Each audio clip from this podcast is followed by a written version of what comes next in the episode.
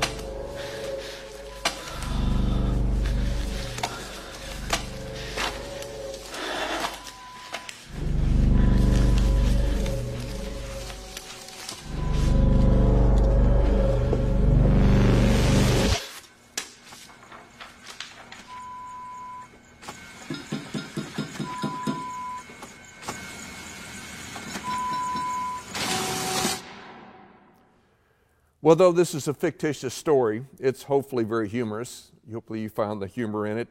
It illustrates, though, for all of us, how we view money. Money is pretty important to us. And when we have an opportunity to get it, we will probably jump after it.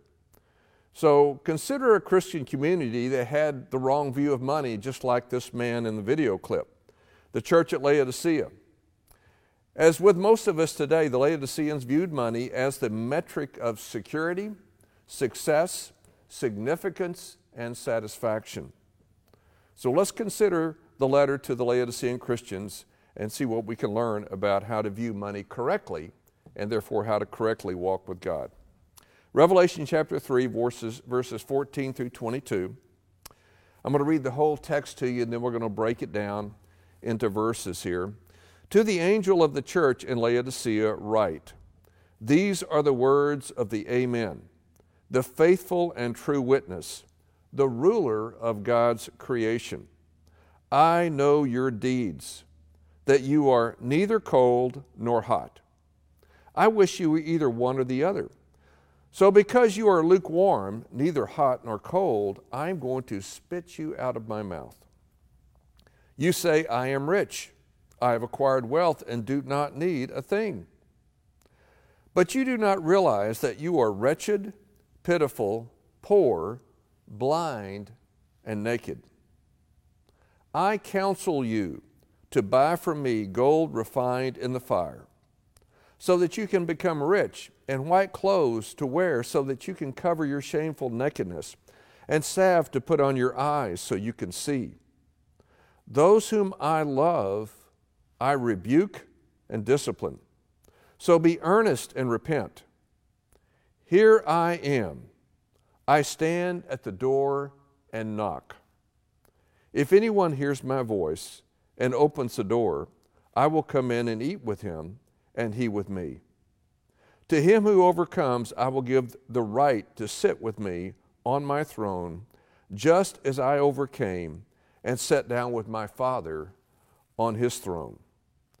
He who has an ear, let him hear what the Spirit says to the churches. So, starting going back to verse 14, the very first verse there, let's break that down a little bit. To the angel of the church in Laodicea, write. These are the words of the Amen. The word Amen there means firm or trustworthy. In other words, you can rely on these words because you, you can rely on the one speaking these words. The faithful and true witness. The faithful witness is the one who is faithful to the will of God to the end. The true witness is the authentic, the real witness. And the idea of witness here is one who's willing to die for the message that they claim to hold to. Jesus died as the example of what it was to be a real witness for the message of the gospel. Furthermore, he is the ruler of God's creation. Now, the word ruler was the word arche, that was the Greek word, and that word meant, meant first in priority, first in importance, and first in sequence. So we have the word John 1 1. In the beginning was the Word, and the Word was with God, and the Word was God. And Genesis 1 1. In the beginning, God created the heavens and the earth. You see, the starting point for all reality, as we know it, is God. There is nothing outside of God's purview and out, outside of His creative power. Nothing exists independent of God.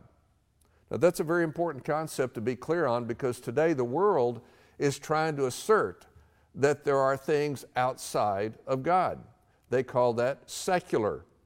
Secular is the assumption that things exist apart from God. For example, at the core of secular education is the presumption that knowledge exists independent of God. Scripture says there's no such thing as knowledge independent of God all knowledge, true knowledge, genuine knowledge comes from God. The false knowledge of the world is not real knowledge. So only real knowledge comes from God. Well, that's the picture here. He's setting the stage as the arche, the starting point for all of reality, meaning there's nothing out there, out apart from me. And if you want to think about reality correctly, you begin with my thoughts, what I have declared and decreed reality to be. He says in the next verse, I know your deeds. That word deed is the Greek word ergon. The Greek word ergon is a general word for work. Every kind of activity would have been an ergon. You work in the workplace, that's ergon. You work in the home as a homemaker, that's ergon. You are a civil authority, authority figure, a governor, a police officer, a tax collector. That is, you do ergon. Everyone, everywhere, is in the work of doing ergon. So the word deeds is probably not a great translation in English. The idea is every work activity is our ergon. That he notes that I've, I observe this, I know this, I, I watch you, I listen to you. There's nothing you do that I don't know about. I fully know your work. And I know that you are neither cold nor hot. That's a very interesting expression there. And it had a lot of meaning to them. We listen to it and we don't know the context. So let me get the context here. You know, Laodicea was a city that didn't have natural water. So it needed water for both bathing purposes and medicinal purposes and for drinking and cooking purposes. So if you're going to um, to drink the water, you would like the water to be nice, cool water. If you're going to bathe or do medicine with it, you want it to be hot. The idea of lukewarm water doesn't appeal for either of those functions. So the, the Laodiceans had to pipe water in. From Colossae, which was on a river, they piped in cold water. From Hierapolis, which was located up in the mountains and close to a hot spring, they piped in the hot water. But in both cases, the water traveled in the pipeline about 10 to 13 miles, which meant over that distance, it began to, the cold water began to warm up, the hot water began to cool down. So they fully understood what it was to get the hot water and it's lukewarm, or get the cold water and it's lukewarm. And they knew that was not what they were looking for. So they, that imagery was very powerful to them. And what Jesus is saying to them is you know that reality. If it's neither hot nor cold, but it's lukewarm, it's not good for what you're trying to do. I'm using, he's saying, I'm using that imagery to tell you about how I feel about you when your works don't reflect what I want them to reflect. I want them to reflect alignment with the will and ways of God because that's what Jesus was about. Jesus is the one that said, I only do what I see the Father doing. I only speak what I hear the Father saying. He was so tied to the Father, to the will and the ways of the Father, and how He lived while He was on this earth. And He's asking us, His disciples, to live like He lived. And the Laodiceans are not doing that. So, what are they doing? What is it that they're doing that's causing them to live in this state of lukewarmness? Well, that takes us to the next verse. This is the error of the Laodiceans. The error of the Laodiceans is a very common error today. That error is that if I have temporal wealth, that is tangible wealth, money, gold and silver, precious stones, real estate, um, assets like livestock back then, or I have access to slaves could, to do the people power. I know we don't have slaves today and we don't do a lot with livestock. But back then they had a lot of things, tangible assets that they valued. And it's not that there's not some importance to those things, but they need to be seen correctly. You need to recognize that tangible assets are temporal. Their, their only value is in this existence. When you die, those whatever tangible assets you have do not go with you. That's what he's trying to get you to understand. You come into this world without anything, you will leave this world and take nothing with you in terms of tangible assets. So their problem here is they don't really get that. They think that tangible assets are the metric for security, for success, for significance, and for satisfaction. And so they're working like we do today, working hard to make a bunch of money. In fact, we have in America the, the American dream, which is all about working as hard as you can, make as, as much money as you can, as fast as you can, so you can stop working and you can do what you want to do, when you want to do it, how you want to do it. And that's touted as the American dream. All the financial services company play off of that to get people to invest with them. And that's the big deal. That is the wrong view of money. When you think of money or tangible resources, temporal wealth like that, you are deceived. You think those things will provide you security. You think if you have money, you have no problems. If you have a problem, hey, I can use my money and, and buy the solution. You think money is the mark of success. You think money makes you significant and money satisfies you. That is easy to think that. And Jesus is going to tell them, you are totally deceived. So listen to his words. He said, You say, you Laodicean say, I am rich. I have plenty. I have acquired wealth and do not need a thing. I've got it covered. If I have a problem, I've got the resources to cover it. And Jesus then says, But you do not realize. Now, that's the same thing as saying you are deceived. You don't get it. You don't understand reality. You don't know what's really going on. You don't know what the ultimate end of reality is. We have to keep in mind that as Christians, our Christianity is not just a ticket out of hell, a fire insurance policy. That's what a lot of people think it is. And they think once I have that, I can just go live the way I want to live. I'm sorry, that is not Christianity. Christianity is eternal life with the Father. And when you're granted that life, the only proper way to live is, a is to be a servant to the Father, to do the will and the ways of the Master, and to value what He values, to see reality as He, as he sees it, and to serve His purposes. That's what it means to be a Christian. It's helpful to remember that in becoming a Christian, it happens in three phases. Many of us think today becoming a Christian is an event. And they remember the moment that they supposedly made a decision for Christ and they went forward and they were baptized and now they're a Christian. They think of it like that. That is not the biblical picture. The biblical picture is this salvation occurs in three tenses there is a past tense, a present tense, and a future tense. The past tense is regeneration. Jesus told Nicodemus, one of the great leaders of the Pharisees and the teachers of the law in the first century, he said, You cannot see the kingdom of God unless you're regenerated.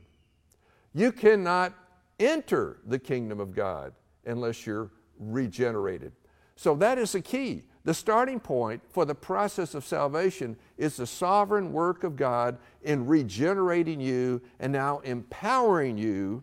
And that empowerment now gives you the ability to express faith in Christ. You will never express faith in Christ, real faith, until you have been born again. And once you've been born again and you now begin to express faith in Christ, you have a responsibility and that is now to surrender your will to do His will. So that's the present tense, sanctification. It's a process, a growing process, a process of increasingly becoming more and more Christ like as you live. The true mark of a Christian is that that process is happening in you, that you are becoming more and more Christ like as you're growing and maturing in Christ. Until the, the future tense is realized, when you graduate or you go to be with the Lord, that is the glorification and the salvation process is completed in you. And so that's you need to understand that to get what he's trying to say here. Because money as a temporal tool only has value in the sanctification process. That's where it has value, and we have to see it there. Whereas true wealth True wealth transcends all three phases of the salvation process. So Jesus is going to unload on them because they have exalted temporal wealth, they're worshiping temporal wealth, they've become mammon worshipers. And Jesus said, You cannot worship God and money. It is impossible. It's not that you don't have permission, it's not possible to worship God and money. You have to make a choice. So he's saying to them, You must recognize what temporal wealth is. And right now you don't get it because you think like the world, even though you profess to be Christians. So he says, You do not realize that you are wretched, pitiful, poor, blind, and naked. Now, most of us in our polite Christian communities today would never go up to a wealthy person and tell them they're deceived.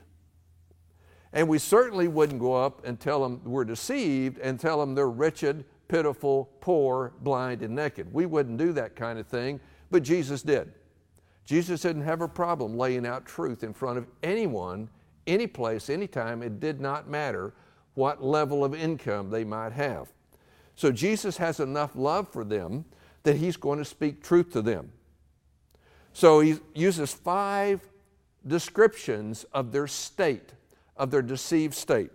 Number one, the wretched state. The wretched state has to do with being conflicted.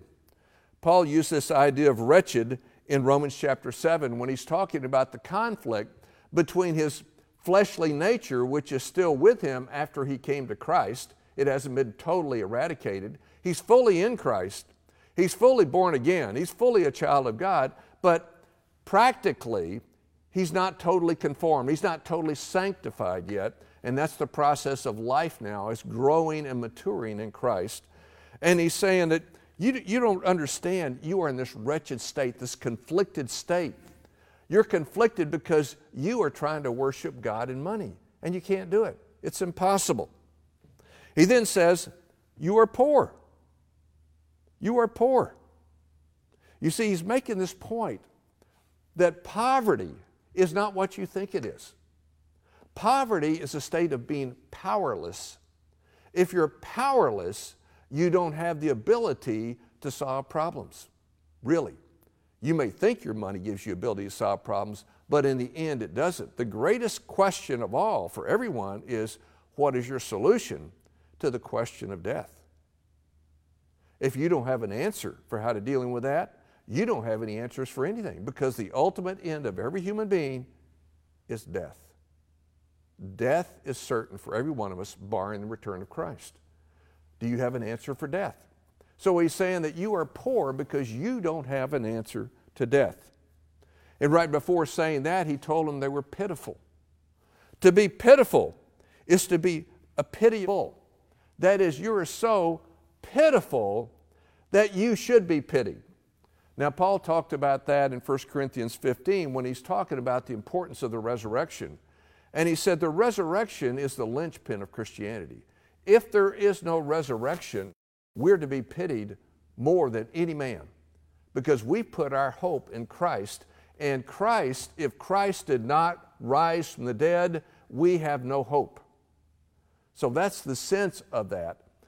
But he's saying here that you, because of your bad thinking about money, are to be pitied because you are hopeless.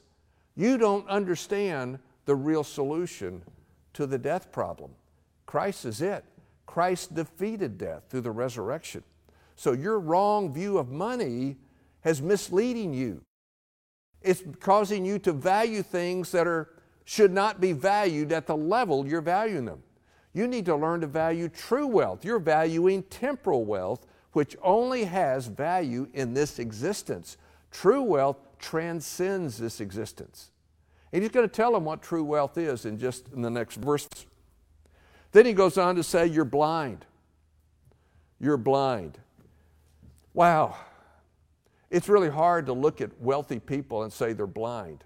You think, well, they, to be able to gain wealth, you've got to really be able to have great vision. You've got to be able to see things and make great choices. Well, that's what it looks like, but the reality is they can only see so far. They can only see in the tangible.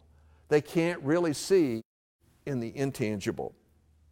And finally, they're naked. Naked means that they are without any clothes to cover their shamefulness before God. This takes us back to Genesis 3. When Adam and Eve sinned, the first thing that happened to them is they're riddled with shame. They knew they were not acceptable with God. They knew they were not fit for His presence any longer. And so they immediately reacted, like all of us would, and tried to make themselves acceptable by making garments of fig leaves. So when God shows up for His daily communion with them, their daily walk, their daily time of fellowship, they know that they're not suitable for God's presence, so they hide. Now, deep down, they know that they can't hide from God. No one can hide from God because He sees everything, He knows everything. And so then God calls them to account. And their, their next response is to blame. Adam doesn't just blame the woman, Adam blames God because he made the woman. And so that's the, the pattern of sin that's in all of us. And we deep down all know there's no way we can ever do enough good works to be acceptable with God. That is the sense of being totally depraved. That's what theologians mean when they use the word total depravity. It's a theological term to, to tell us that we can never do enough good works to be acceptable with God. So, using this idea of nakedness here reminds us of this fallen state. It reminds us that our temporal state is not our real state. We are called to live temporally, but we're called to live for God in that temporal state. But you're choosing to live temporally. You're not thinking about the will and ways of God, you're thinking about your will and your ways and your own glory. So that's where they're lost. They are wretched, pitiful, poor, blind, and naked. They are deceived in this state of lukewarmness. So, what's, what's Jesus counsel them to do? Jesus is so kind here. He, uh, he counsels them. He doesn't command them immediately. He will command them in the next verse, but his first admonition will be to counsel them. So, given your wretched state, given your state of being wretched, pitiful, poor, blind, and naked, I counsel you to buy from me gold refined in the fire, so that you can become rich. So there's a sense in which you can become rich, but it's not what you think. And white clothes to wear so that you can cover your shameful nakedness, and salve to put on your eyes so you can see. So he's going to use the three major industries of Laodicea that have made them temporally wealthy to now explain to them what true wealth is. True wealth is not measured in terms of, of dollars or pesos or pounds or ounces of gold or acres of real estate or, or carats of diamonds. Those aren't the real metrics of wealth. So he says, I counseled you, buy me gold refined in the fire. Now, when I grew up, I grew up uh, in a home that um, uh, where I, w- I worked with my dad from the earliest, earliest days, and my dad had a plumbing contracting business.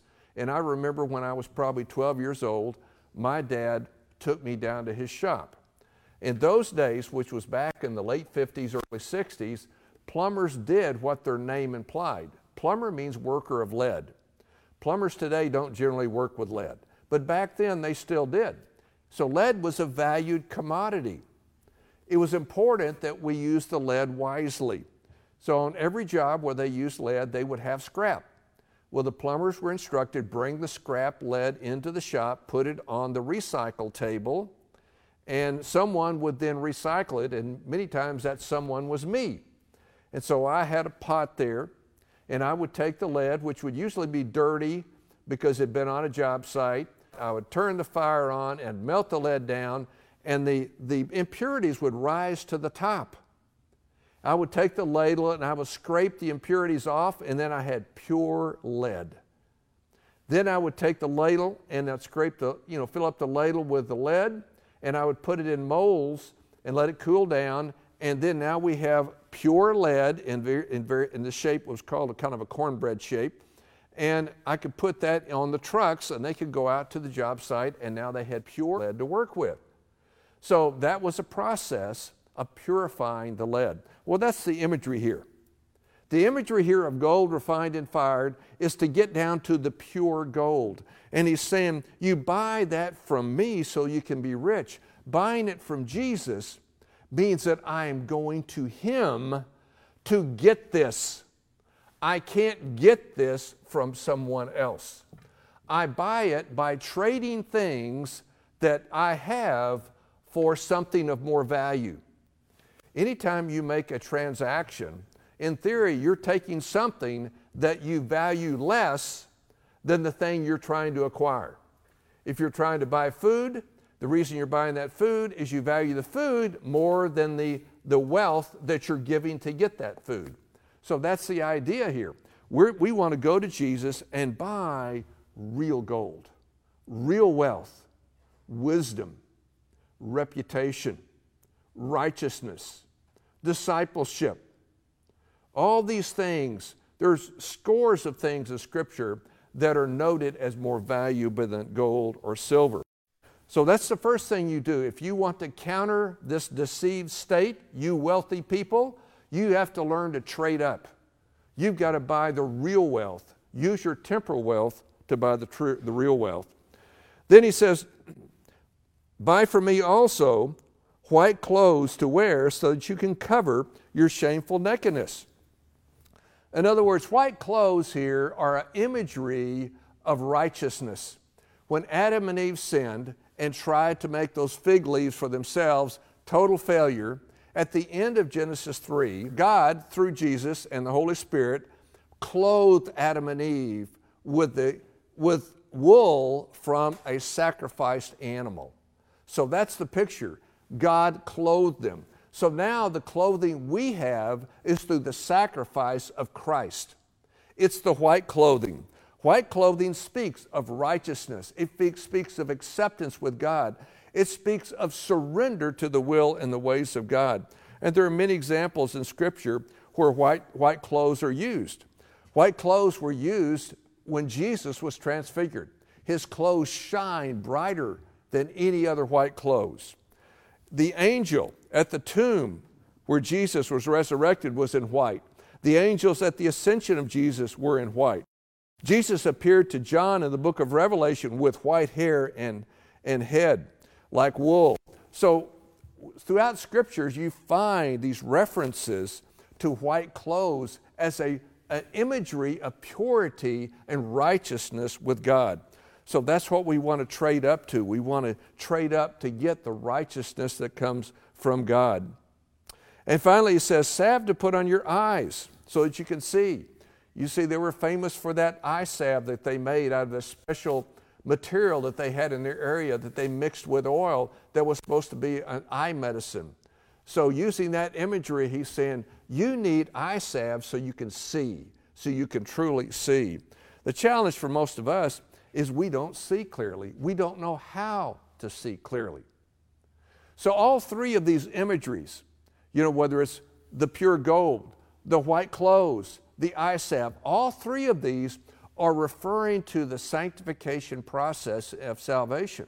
They're referring to purifying, growing and maturing, developing godly character. These are the real signs of wealth in people.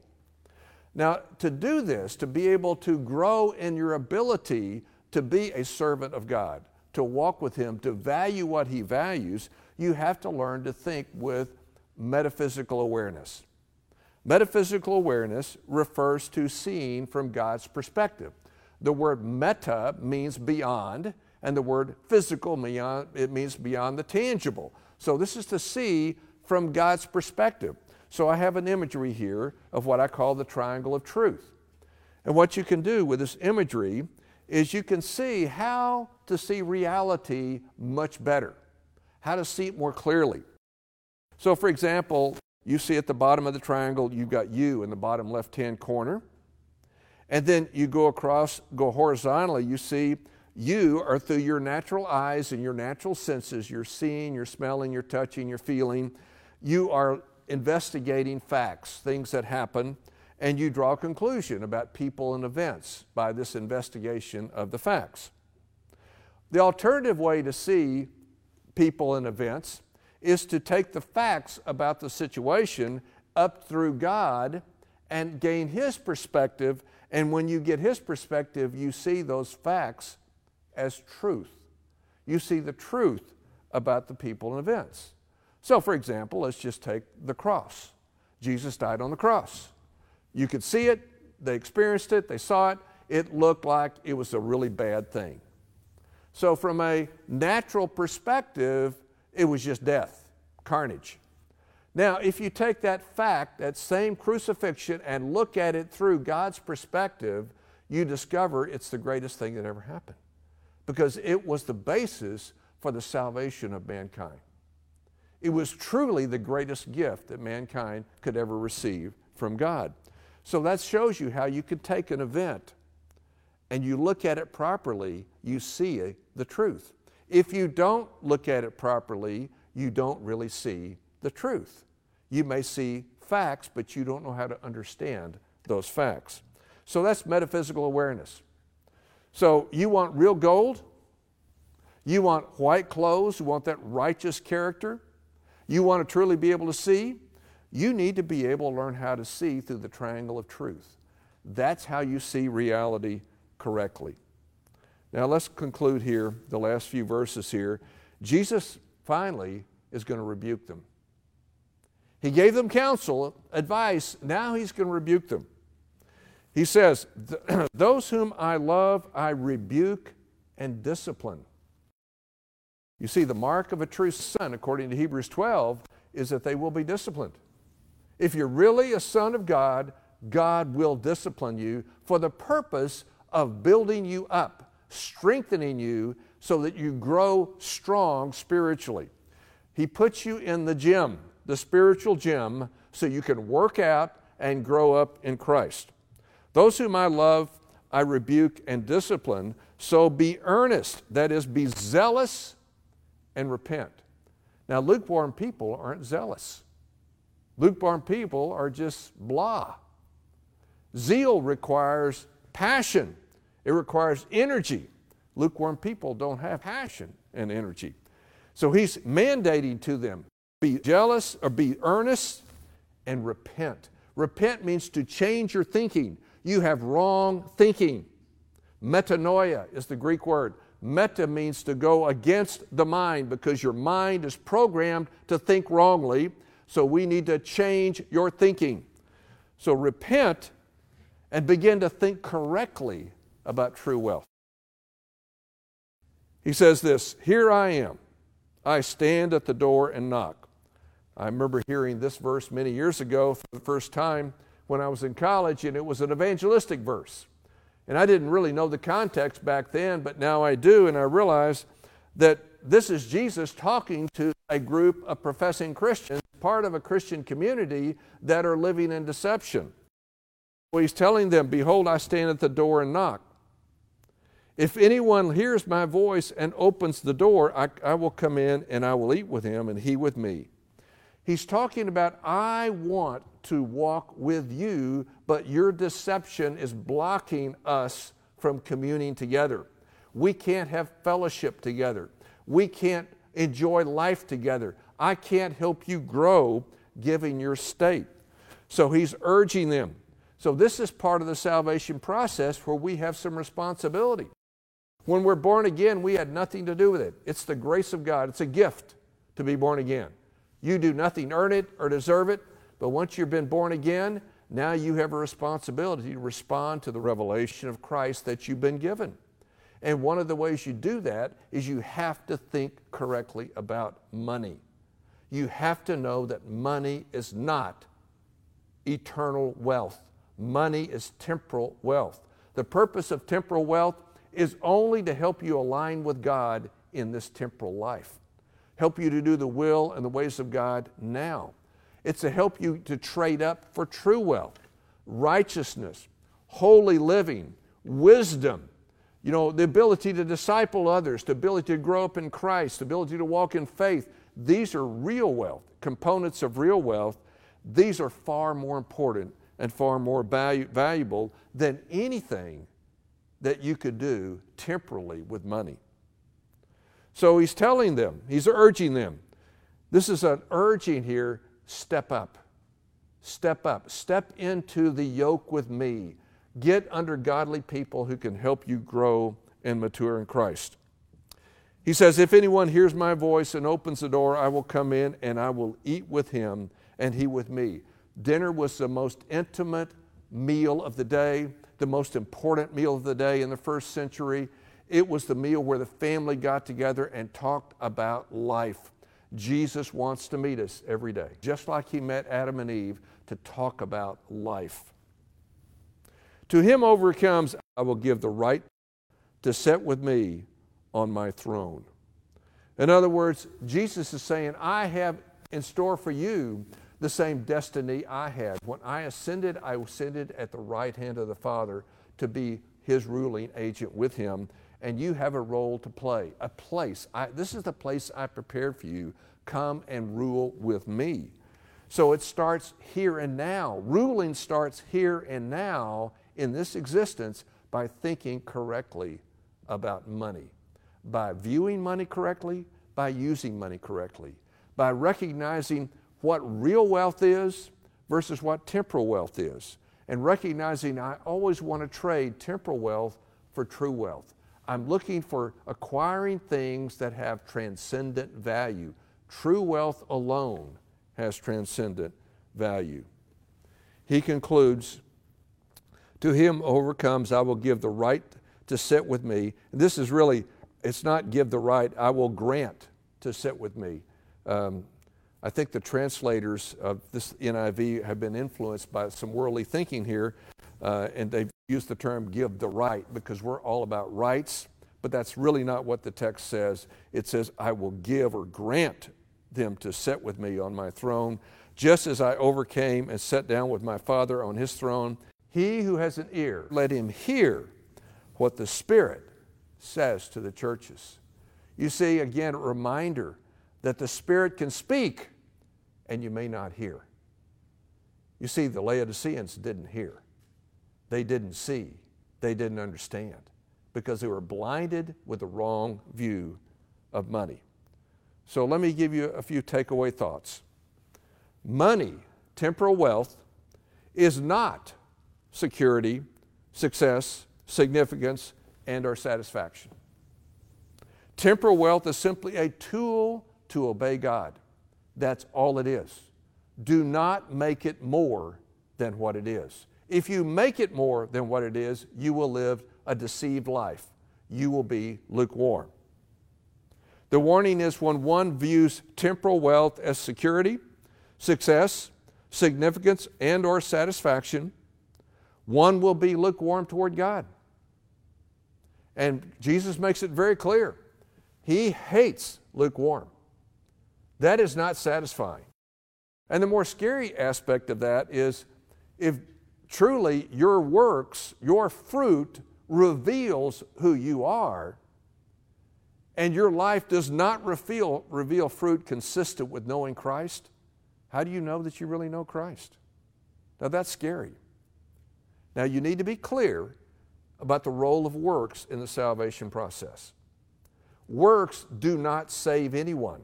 The Old Testament testifies to that reality. Our works are not the basis of our salvation.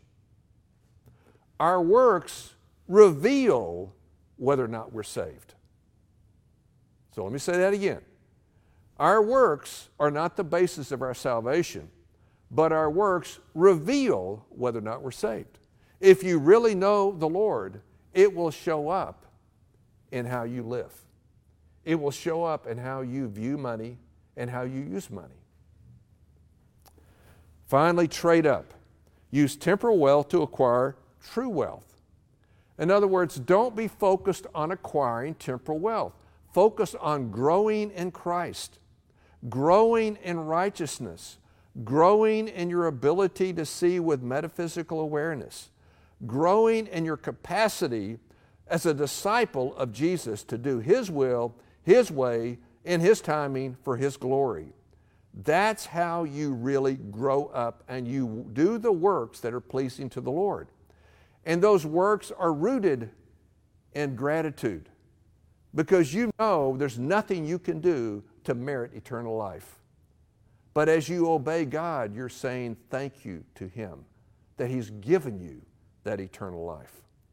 How you think about money, how you view money, how you value money is big.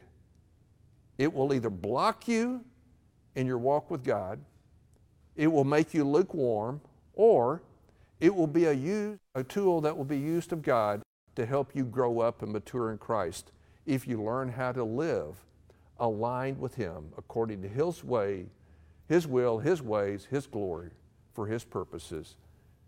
So may you have grace to learn to think about money correctly.